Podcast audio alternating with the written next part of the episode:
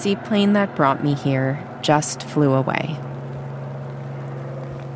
It left me in rain and fog by a lake, surrounded by spruce trees, in one of the most remote parts of Alaska, north of the Arctic Circle. I thought I was going to feel like a little more, I don't know, nervous or something to like see the planes take off and know we are here all by ourselves, but it actually just feels really cool. It's a beautiful feeling. It does cause panic in some people, though. Hmm. Panic because that seaplane is our lifeline. For us, there's no other way in or out. There's not a single road. There's not even a hiking trail. It's very different from any of the national parks I've been to before. This is Gates of the Arctic National Park and Preserve, and it's eight and a half million acres of pure wild land. One thing I notice after only a few minutes is that my hearing has started to change. Instead of filtering out noise, I'm searching for sound.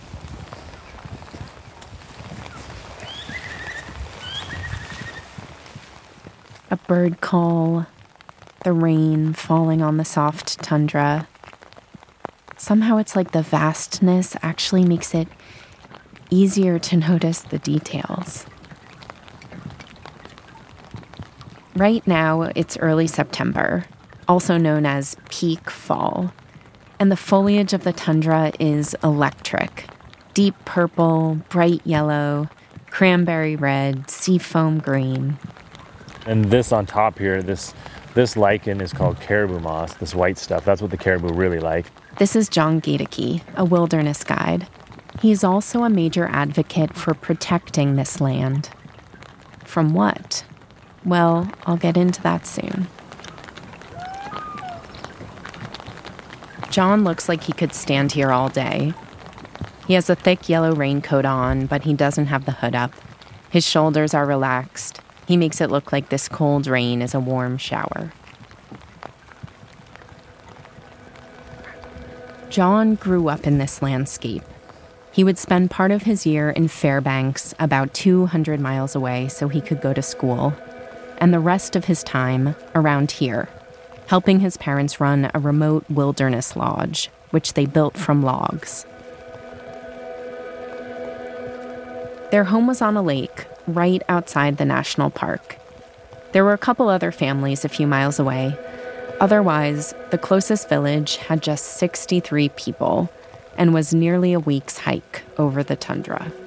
It's about 50 air miles, but when you're going through the woods and dodging the rivers and moving around, it's it's more like 80, sometimes 90 miles. John knew this was a special kind of childhood. It's um it's just not normal to have that much wild country around you. He spent his days exploring, fishing, learning the sounds of this place but at night he had a recurring nightmare. Yeah, and I still do. John said that in this nightmare, he's standing at the lake where he grew up. Down to the end of the lake, there's uh, really good grayling fishing out the outlet because it's like gin clear, and I'm just fishing. John told me the dream has the same rules as the real world. You've got to be tuned into your surroundings.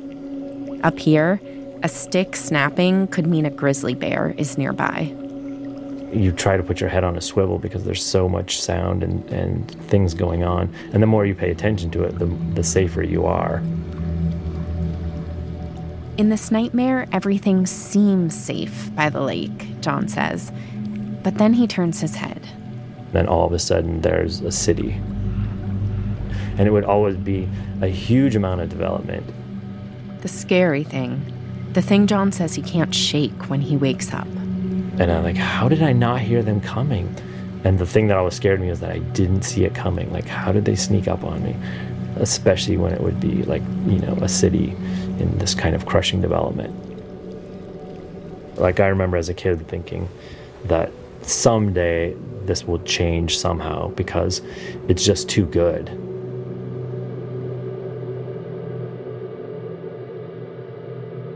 A stated mission of the national parks has always been to conserve nature, to put a velvet rope around special places, to shield them from the pressures of a modernizing world.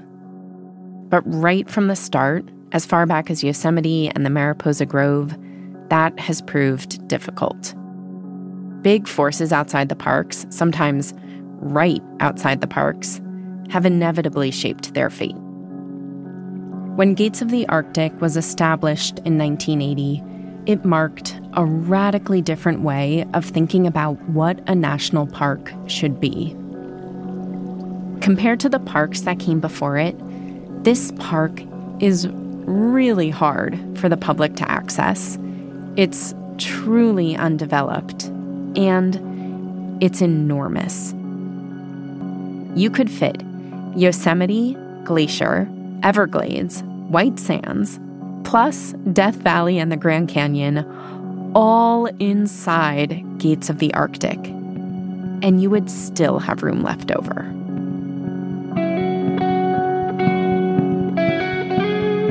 But even here, in one of the most remote and the least visited of all the national parks, the outside world is finding its way in. In this episode, we're going deep into one of the last truly wild places in America to explore the question what should a national park be today? And what belongs inside it?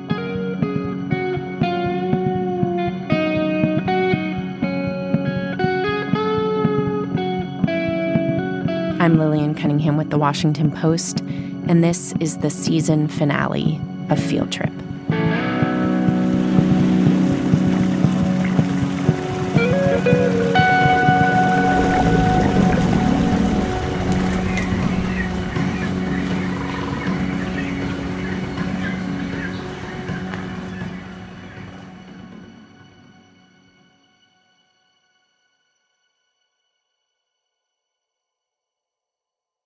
Gates of the Arctic is all giant mountains and sprawling tundra, with an uncounted number of lakes and rivers.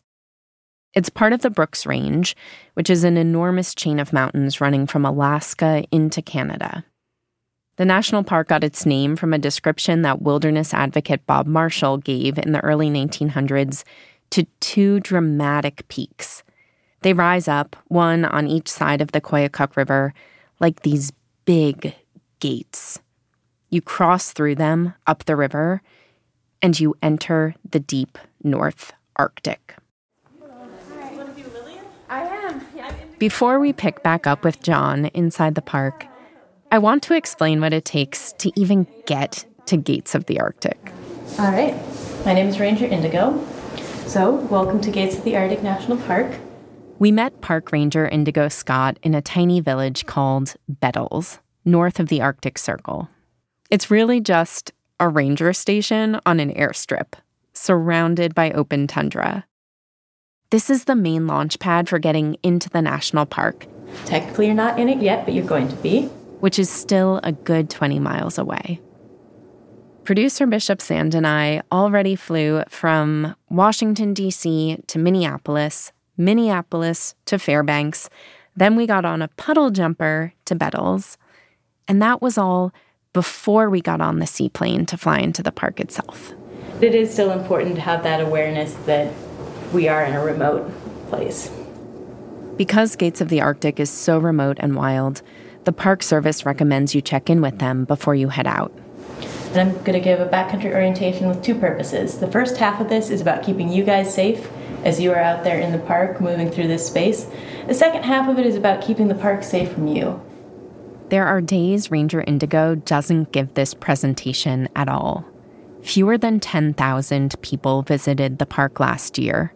Compare that to the nearly 13 million who visited the Great Smoky Mountains. I did the math, and it means on an average day, there are only 27 people in this park. A park almost as big as the entire state of Maryland. That should give you a sense of just how unlikely it is that anyone could hear you call for help. As you're traveling through bear country, try to stay together in a group.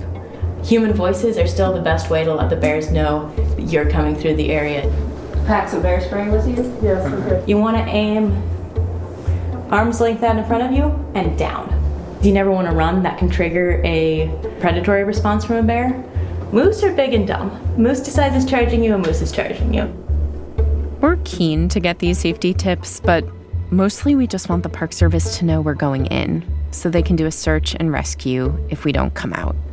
If you call for help, it's generally going to be 24 to 72 hours before anybody comes to help you. It's no wonder people refer to this as a black belt park, as in, you need a black belt in outdoorsmanship if you're going to come here. It's not uncommon for your airplane pickup to be a day or two late. Hypothermia is a year round concern here in Gates of the Arctic. Take a little more food than you expect to need. Thank you for paying Yeah, attention. thank Anything you. else you guys want to know before you head out? I wanted to know whether what we had with us was enough, because this was the most intense trip I've ever packed for. I have several layers of clothing, a sleeping bag, a water filter, a sat phone, another kind of satellite messenger, a compass, maps, an emergency blanket, a first aid kit, solar chargers, waterproof matches, and like 40 granola bars, all crammed into one backpack. Oh, and yes, I have bear spray. Ranger Indigo said we needed a bear canister to keep our food in too. She lent us one and said good luck. Which brings us up to where we left off with John at the lake, deep inside the park.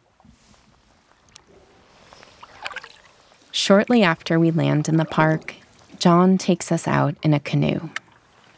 The lake is so thick with mist that we can't even see the mountains rising up behind it. I'm struck again by the utter quiet of this wilderness. All I can hear is the paddle moving through the water and the brush of my coat.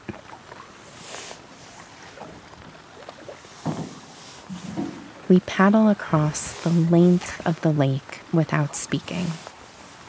It's a long time to be silent around two other people. We pass a loon calling into the fog. Our plan is to spend 10 days in and around the park. I want to talk with people like John who care deeply about the fate of this place and the threats it's facing. But I also want to experience up close what makes Gates of the Arctic so special.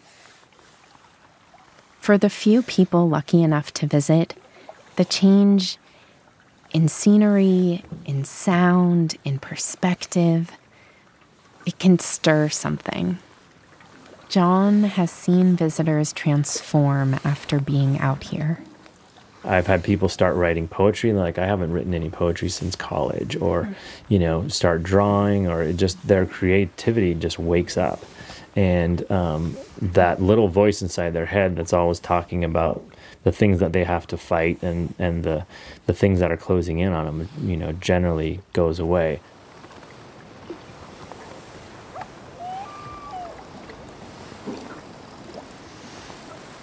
To be paddling on this lake, so far from the buzz of the world, it is really different from any other national park experience I've ever had. And that's by design. Here's the backstory.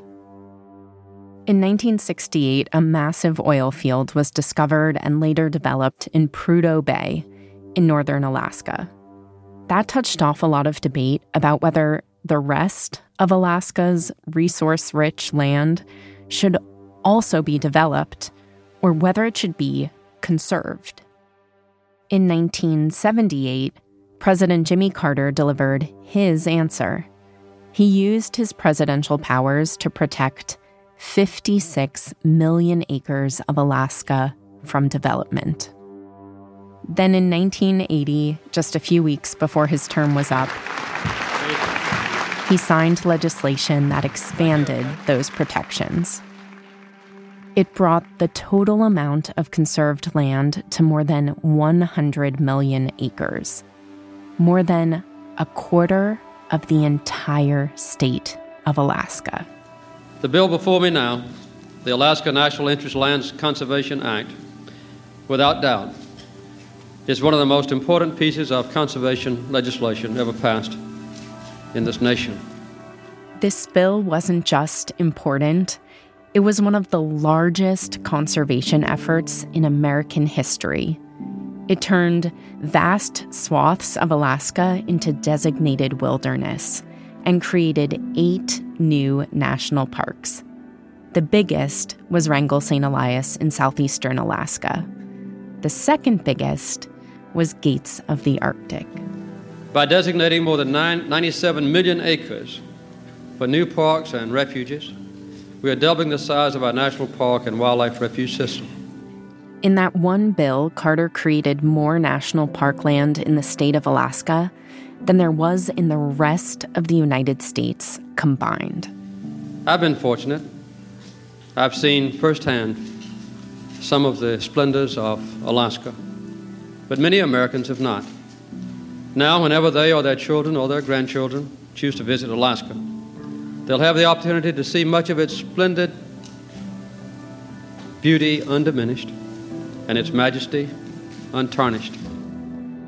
In signing this bill, Carter had also offered a new answer to the question of what a national park should look like and what it should mean to protect land for the benefit of all Americans. This wasn't about preserving special places for the enjoyment of the road tripping public. This was about saving entire ecosystems and resetting America's relationship with nature. As a nation, we have been blessed with an abundance of natural resources. We've also been blessed with an abundance of natural wonders.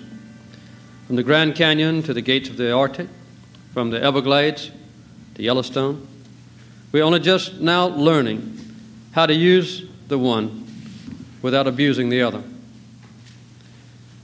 We must not let the pressures of the day interfere with these efforts to enhance the quality of our lives.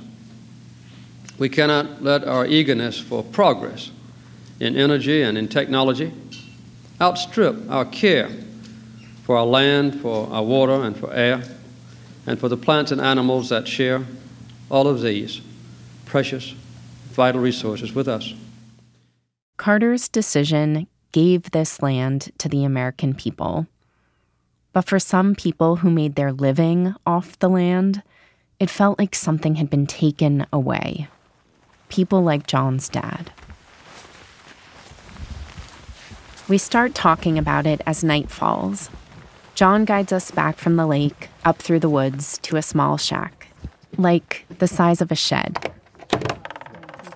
This is one of the few spots in the park where there's any trace of humans. It predates the park and was built by a family John knows. The floor looks like it's just a few sheets of plyboard, and there are still paw prints from the last time a bear broke in. We're wet and chilled, and it's pitch black in here.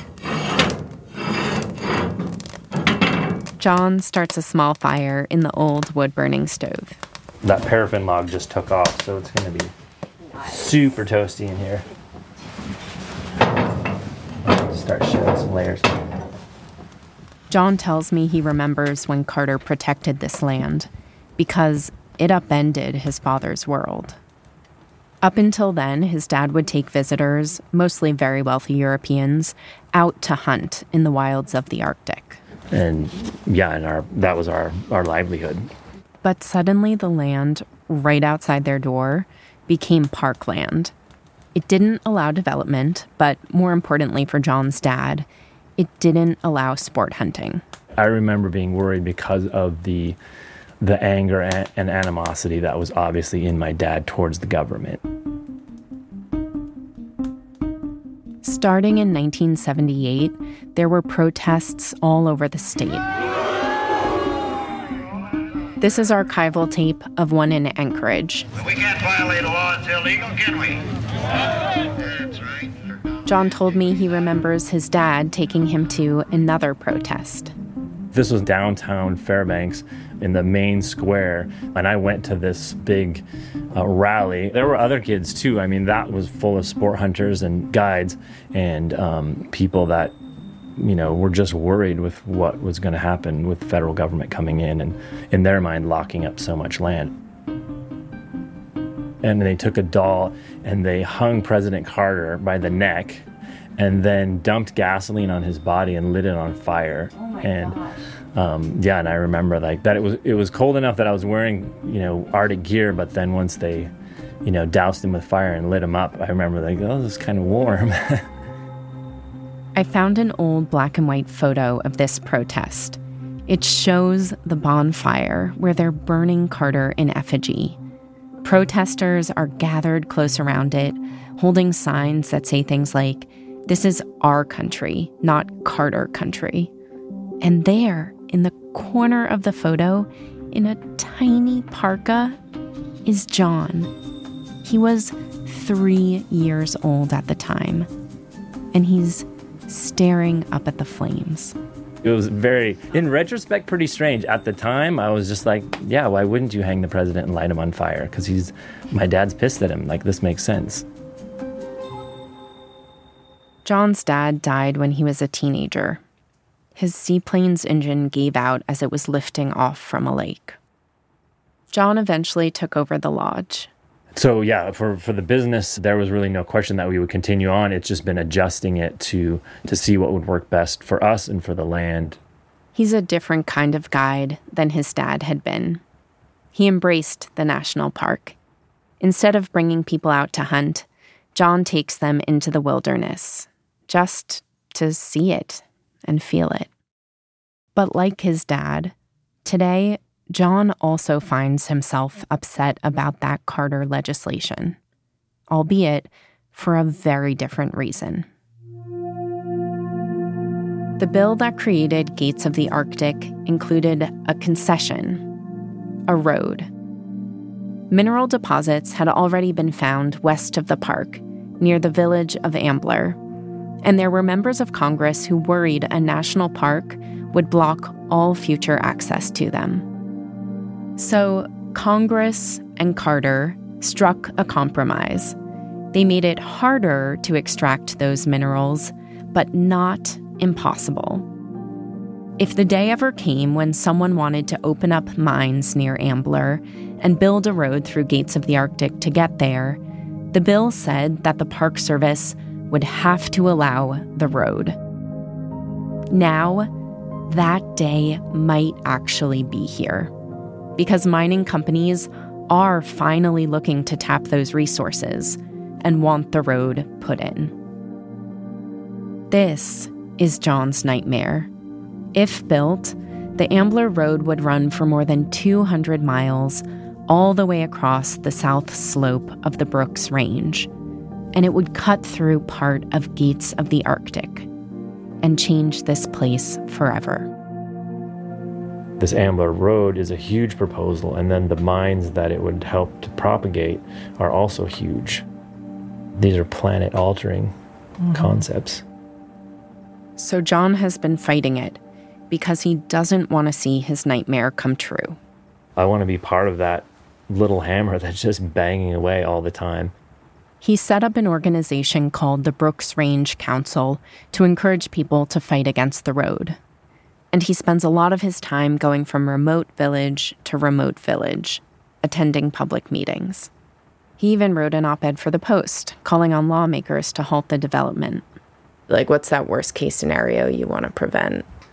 Oh yeah, I, I guess um, a worst case scenario that I see is that the state spends a billion dollars to build a road to a bunch of bankrupt mining companies that get about just far enough into the ground to release you know, a bunch of toxic mine drainage, and then they go bankrupt or move on to something else. And we have this, you know, this big scar that just sits there. And does it sort of feel like your, like your dad's like national park coming in is sort of like your Ambler Road? Yeah, absolutely. And I've heard grumblings from the the development companies that some of them that knew my father, like, oh, you know, your your dad would have, kind of, you know, pushed back the same way or, or had these kind of fights too. And I mm-hmm. think like that that to me sounds like a good thing. If you are in love with the land that you're on and want to fight for it, and um, when you dig big holes in the planet and you put big industrial access to wild areas, you're changing them forever. The road is not a done deal, for reasons we'll get into in a minute. But in allowing the possibility of the road, the decision makers of the past left it up to this generation to weigh the trade offs. And there are trade offs.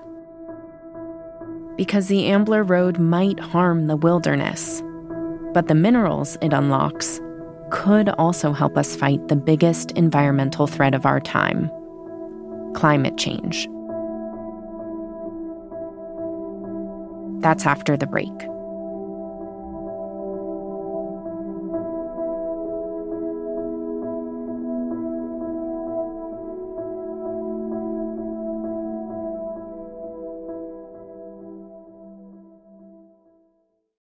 If you're looking for a smoking gun, I can absolutely guarantee you, you will not find it. In October 2001, a series of letters filled with a deadly powder called anthrax were dropped into the U.S. mail system. What started as an unprecedented case turned into an unsettling mystery. Who sent these deadly letters? And why? From Campside Media and Sony Music Entertainment, I'm Josh Dean, and this is Cover Up Season 4 The Anthrax Threat. Available now. I spent time with John on the eastern side of Gates of the Arctic. But on our reporting trip, I also went west to a mountaintop about 10 miles outside the national park. This is the very site where the first mine would go and where the road would lead. Because this spot is so remote, our only way to get here was to ride on the mining company's plane and helicopter. We reimbursed them for those seats. So, now I'm standing at the very top of a kind of orange rocky ridge. It's a sunny and perfectly clear fall day. Rolling waves of mountains spread out in all directions. Glacial blue rivers loop back and forth below us. So, this is the top of the Arctic Ridge? That's Cal Craig. He's the environmental and permitting manager for Ambler Metals, the mining company that's been most actively pushing for the road. Like the road, the company is named after this district and the nearby village of Ambler. They've set up a small base camp here in the mountains so they can do exploratory drilling. Next to us is a small drilling platform, like the size of a cubicle, with a metal rod going deep into the earth. And so, what they're doing is they're drilling holes to understand what the different layers of rock are. So, what is it that they have found here? So, copper, lead, zinc, some silver, and some gold. In value, copper is the most valuable. Lots of industrial uses. I mean, think about your house has all copper wiring. Your car has, you know, a significant amount of copper. Lead and zinc are common base metals used in all sorts of things. Copper, in particular, is in high demand these days. It's necessary for a number of green technologies.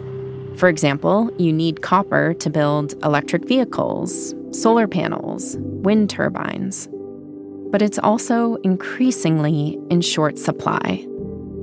A report from S&P Global projects that there will be major copper shortages beginning in 2025, and that countries will soon be scrambling for the metal just like they did for oil in the last century. Ambler Metals estimates the site we're standing on has nearly 2 billion pounds of copper. That's a lot. But to put it in perspective, that same report projects the world will need more than 40 times that much per year by 2030. Is the dent that these metals would put in climate change worth the harm to the surrounding wilderness? That's the question swirling through my head as we look out from the mountaintop.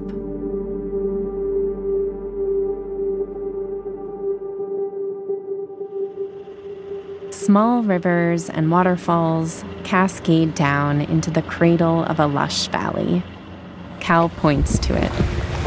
So you see that little saddle right there? Yeah. Cal's boss sent him a picture of it to ask if he wanted to come work here. So it's really a picture that I took the job based on a picture. the reason I came back 12 years. It's a great place to work. Cal's job is to figure out how to create as little environmental disturbance as possible from the mining efforts. This means monitoring birds, fish, insects, plants, all of which could be harmed if metals deep in the earth are extracted and leach into the water. He explains how the valley below us would be turned into a rock and water treatment area, and how the mountain where we're standing would be sheared off to get to the ore. It's called an open pit mine. Kind of would be like a, a scallop shaped pit. The company projects that the life of this mine would be 12 years if it becomes operational. By that point, there would potentially be other mines that would connect to that same access road. I asked Cal if he could understand the perspective of someone like John Gaedeke, of not wanting to see this kind of industrial development here.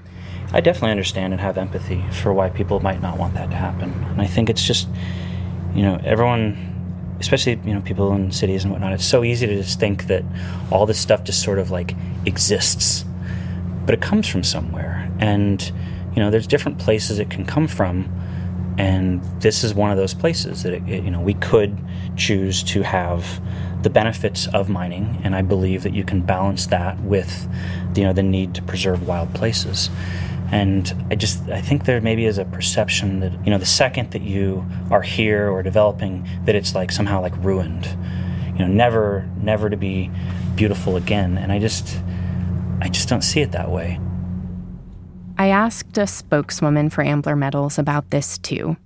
She said the company has spent years designing plans here that would have the smallest environmental impact possible. She also noted that Alaska has some of the strictest regulations in the world around things like air and water quality, and that the company wouldn't begin construction unless it had secured all the money needed for the life of the project and the cleanup afterwards.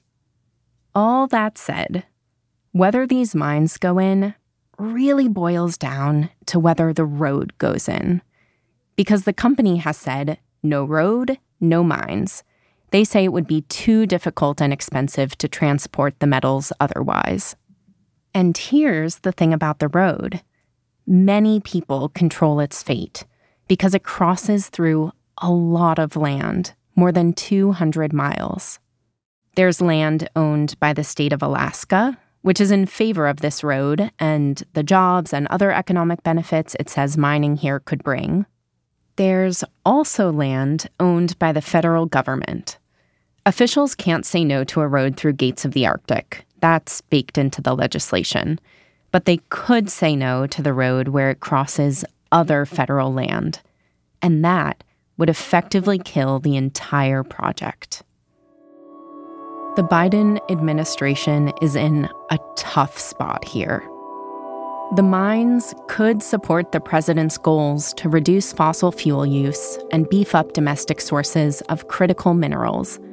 However, Biden has also pledged to conserve nearly a third of U.S. land and water by 2030 that's why his administration stopped similar mining projects in Minnesota and Nevada. So, what will happen here is still uncertain. The company, the state, and the federal government have spent years assessing the environmental impact that this road could have. But several groups have filed lawsuits alleging that these assessments weren't done properly or comprehensively enough. The state's position is that they were, and that the projects will meet every standard. But the Biden administration has temporarily halted the Ambler project for review. It's deciding whether to let the road go forward. I asked the Department of the Interior and the National Park Service what they would like to see happen, but because of the ongoing review and lawsuits, they didn't want to comment. There is one other landholder along the road's path that could tip the scales, though Alaska Natives. And they too have been conflicted. Down at the mining camp, It's kind of loud here. They got trucks outside and helicopters taking off. I'm sitting with a mine worker named Fred Sun. A helicopter lifts off carrying staff and supplies up to the drill site. Fred's also the tribal council president of a nearby native village called Shungnak. A road around here could change village life dramatically. I was actually against it, against the idea, you know, because I subsist a lot. I gather food a lot. and My family does, and a lot of our, pretty much everybody does in our village. Subsisting is not just about gathering food and hunting, it speaks to a deep cultural reliance on the land. The proposed road would be a private industrial road to be used only by mining companies. But many believe that it could ultimately lead to more development and broader access to this remote area. At first, Fred was focused on some of the potential drawbacks. No, I said, oh no, we don't a road here. Everybody's going to be able to drive in from Fairbanks and, and hunt the caribou we, we live off of, you know. That fear of Fred's was ultimately outweighed by some of the benefits he can now envision. Benefits that might actually keep his village from disappearing entirely. More than half of our our tribal members don't even live in our village anymore um, because there's just so little opportunity there for employment and the cost of living is so high. So, so right now we're paying close to fourteen dollars a gallon of gas, and we have to fly our fuel in. We have to fly our freight. Any kind of goods we receive at home, we, we have to fly them in. This is part of why the state supports this project. The head of Alaska's development agency told me that it could help not just Shungnak, but other native villages. That by providing jobs and revenue that could be used to pay for schools, water, sewers, and other basic needs, it could help keep the subsistence lifestyle from disappearing entirely. The way the way we understand it, you know, things are changing anyways, and we don't want to get left behind. We don't hunt with dog teams anymore. It costs money to to subsist, you know, and it's always going to be that way. Fred's region has partnered with Ambler Metals on mining exploration. Some of it is taking place on native land. If the mines are built, the native people who live in the region could see a portion of any profits, in addition to the potential jobs and the lower cost of living that the road could bring. But some Alaska natives who live farther from the mine and in a different region wouldn't profit as directly. That includes people who live just on the other side of Gates of the Arctic, to the southeast. In the village of Evansville, for example, people really worry about the road's potential downsides. So that's where we're going next. Eagle Rock is near Evansville. It's a mossy piece of land that rises up next to the Koyukuk River. Oh, it's pretty out here. I love it up here. Now be careful. It is a 200 foot drop. A small rock falls off the edge. That'd be you. Just, Be careful. It's Hold on. between- Enough now. Right up here, you really get an idea of just how small and tiny you are. Solomon Yatlin leans back and cups his hands around his mouth.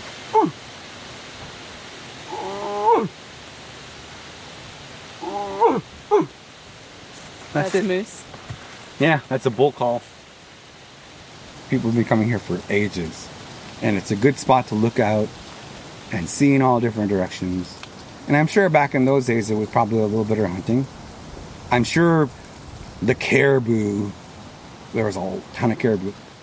Eagle Rock is a significant cultural spot to Native people like Solomon, who lived down the river in Evansville.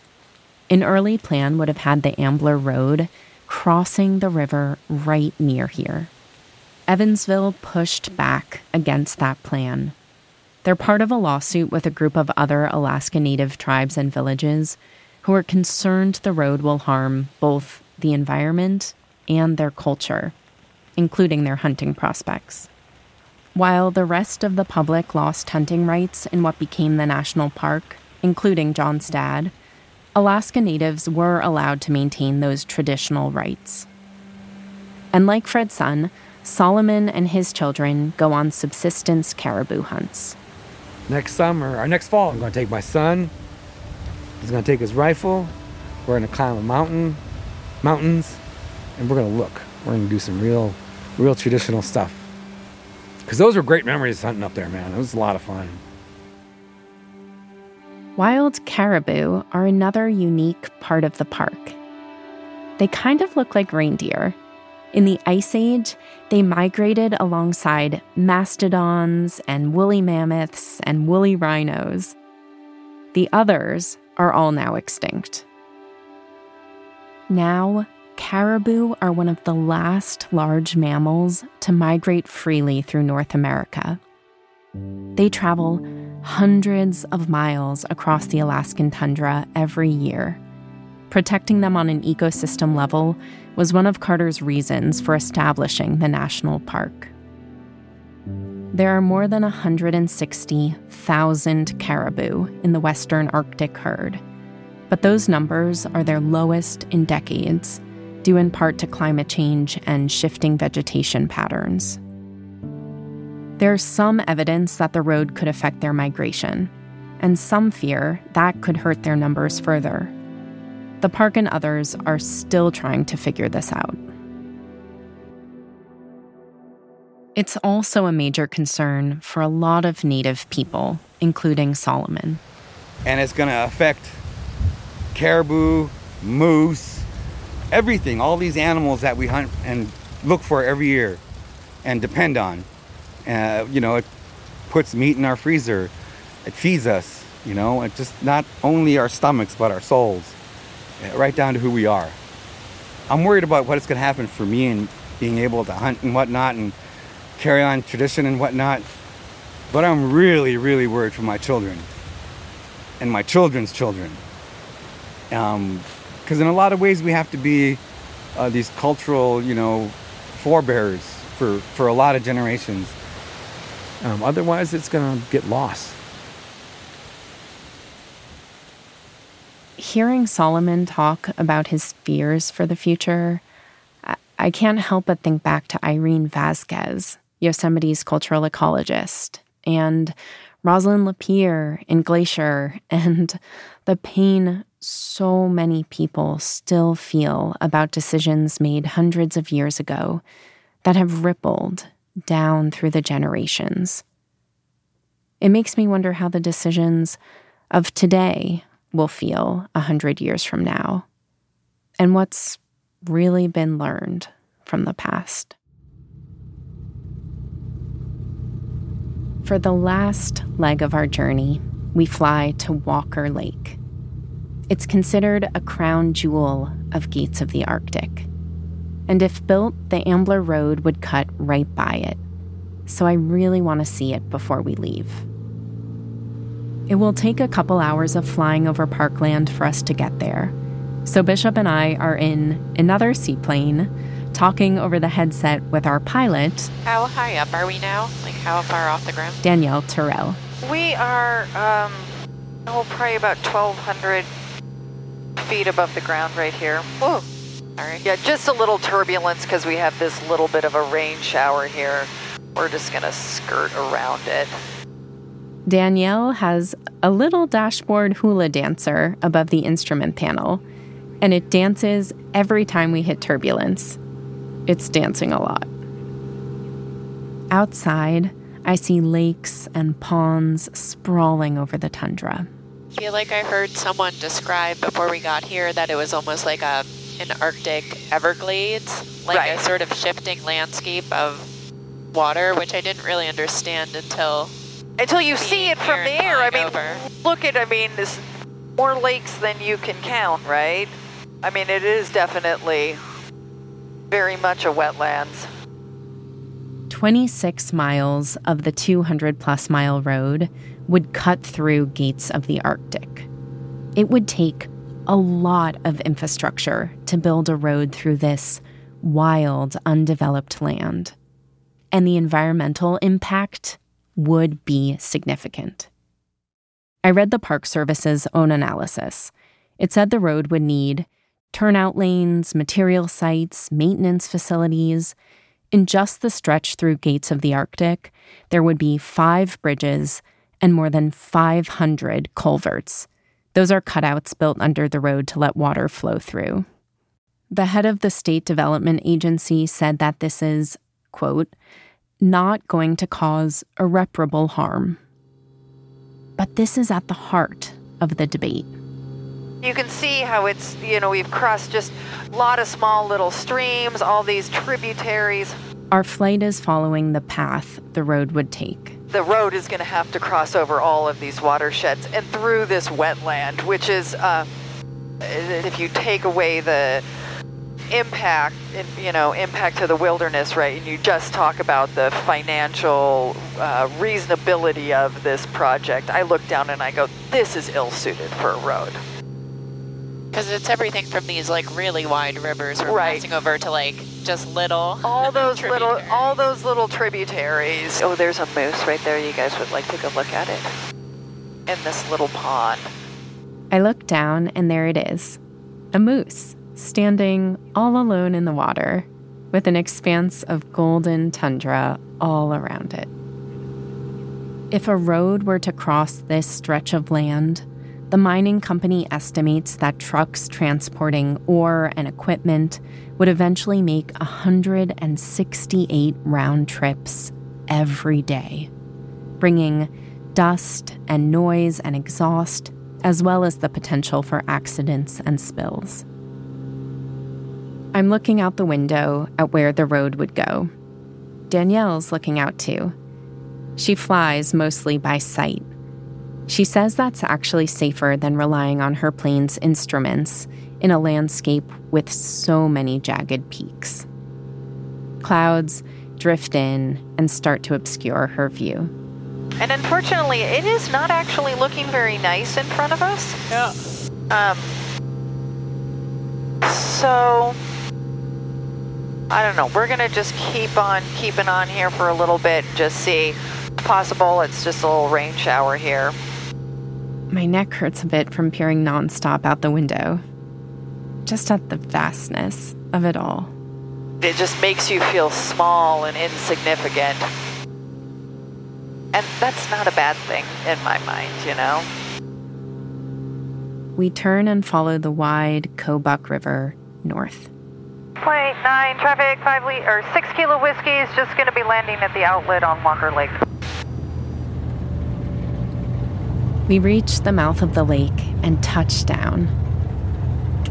The cloud cover is low, but we're surrounded by what feels like a fortress of mountains rising up all around the lake. I start thinking about all the conversations I've had over the past 10 days. So many deeply human hopes and fears are tied up in the fate of this landscape.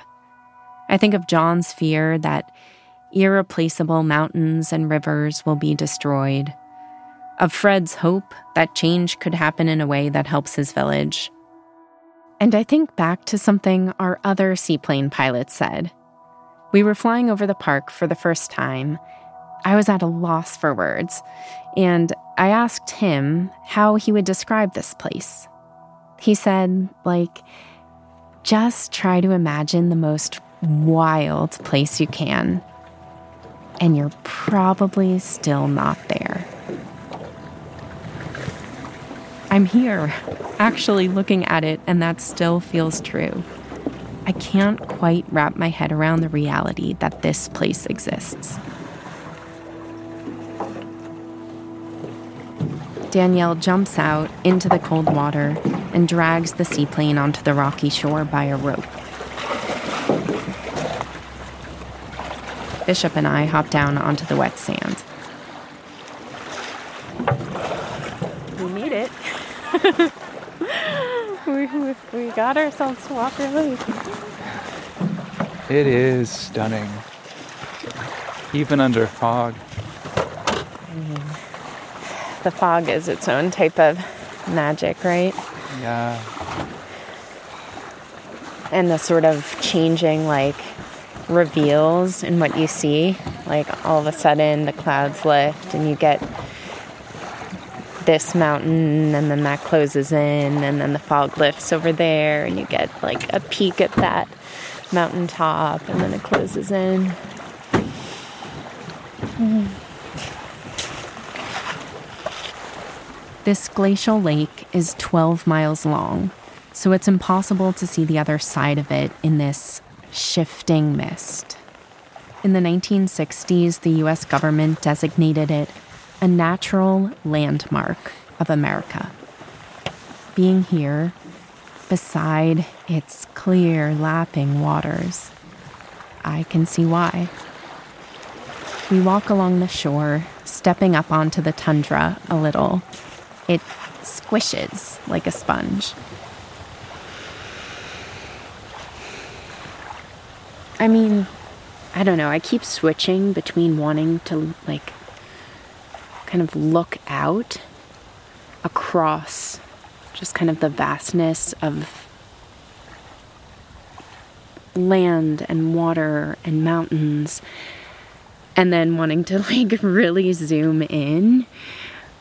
The ground is a mix of moss and lichen mushrooms fallen red and gold leaves um, a lot of this moss is like almost like an electric white green sort of color. It really jumps out against the the purples and reds of the of the landscape. Um, and this is what the caribou mostly kind of track over the landscape um, and eat. Um, Let's touch it. I kneel down and run my fingers across the moss. It looks like coral, but it feels soft. This place is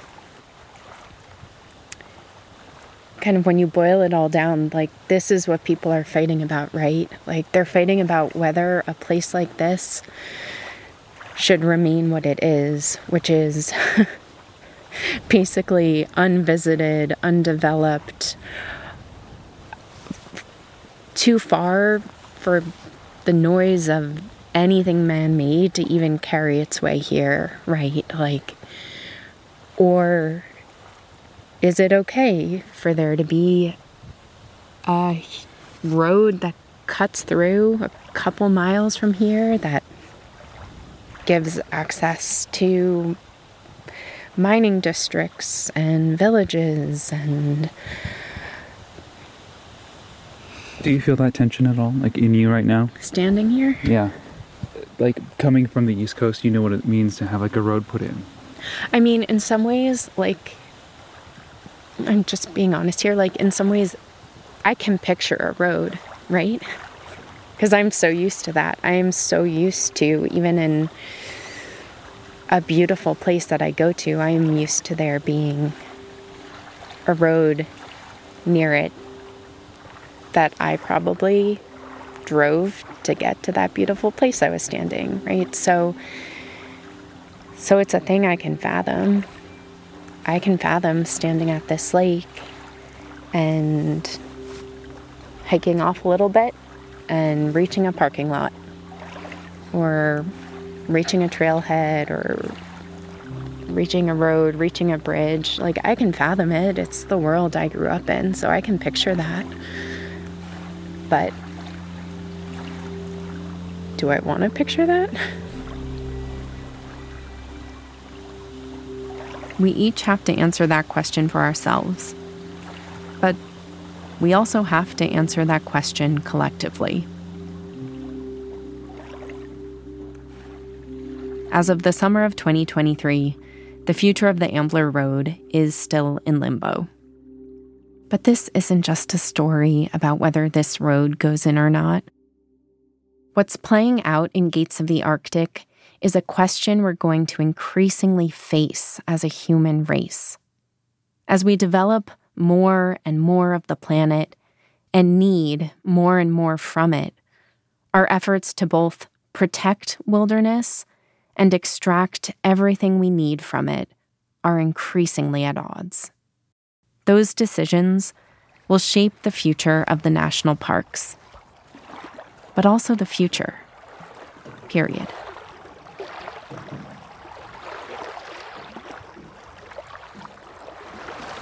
Just throwing little pebbles into the water. Um,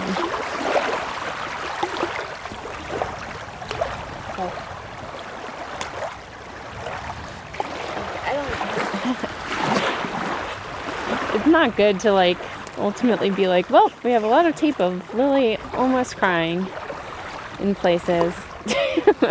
Lily cries the national parks. Um, Were you close but to crying? I mean, I feel that way a little bit. Yeah. Why? I think because like I don't think I'm ever gonna be here again.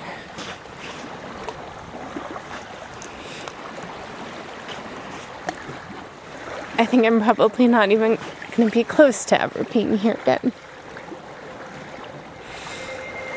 And um I feel really, really lucky.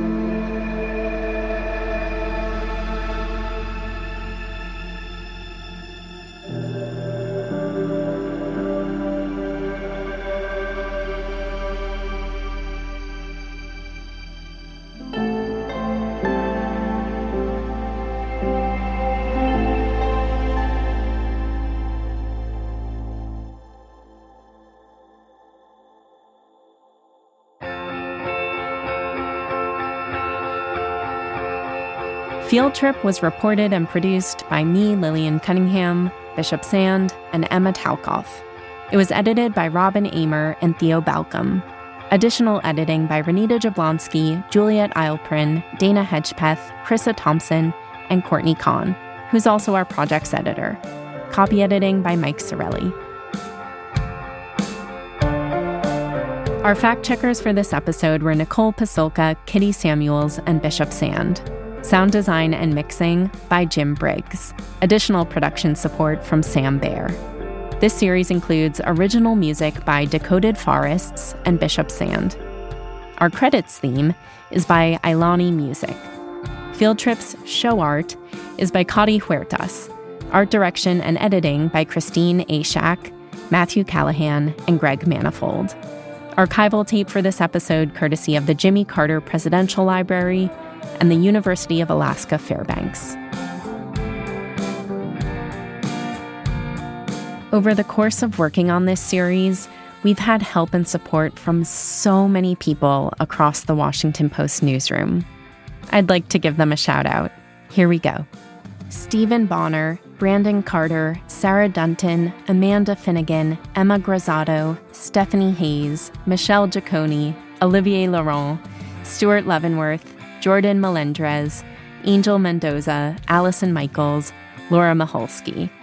Also, Gwen Milder, Sarah Murray, Amy Nakamura, Emily Nieves, Alexandra Panoni, Sarah Pineda, Timothy Pucco, Emily Sabins, Kylie Schultz, Arjun Singh, Cassie Smith, Stephen Smith, Erica Snow, Savannah Stevens, Ed Thede, Amanda Voisard, Rashawn Walters, Nina Zafar, Jamie Sega, and the Post Reports team. We have incredible photos for this series by my colleagues Bonnie Jo Mount and Matt McLean, which you can see on our website, washingtonpost.com slash travel. In making this show, it was so important to me to bring you inside all of these parks and to bring you along on my reporting journey. And that work would not have been possible without the support of Washington Post subscribers. If you're not yet a subscriber, you can unlock a special deal as a listener to this series. Your first four weeks are free when you sign up at washingtonpost.com slash parks podcast.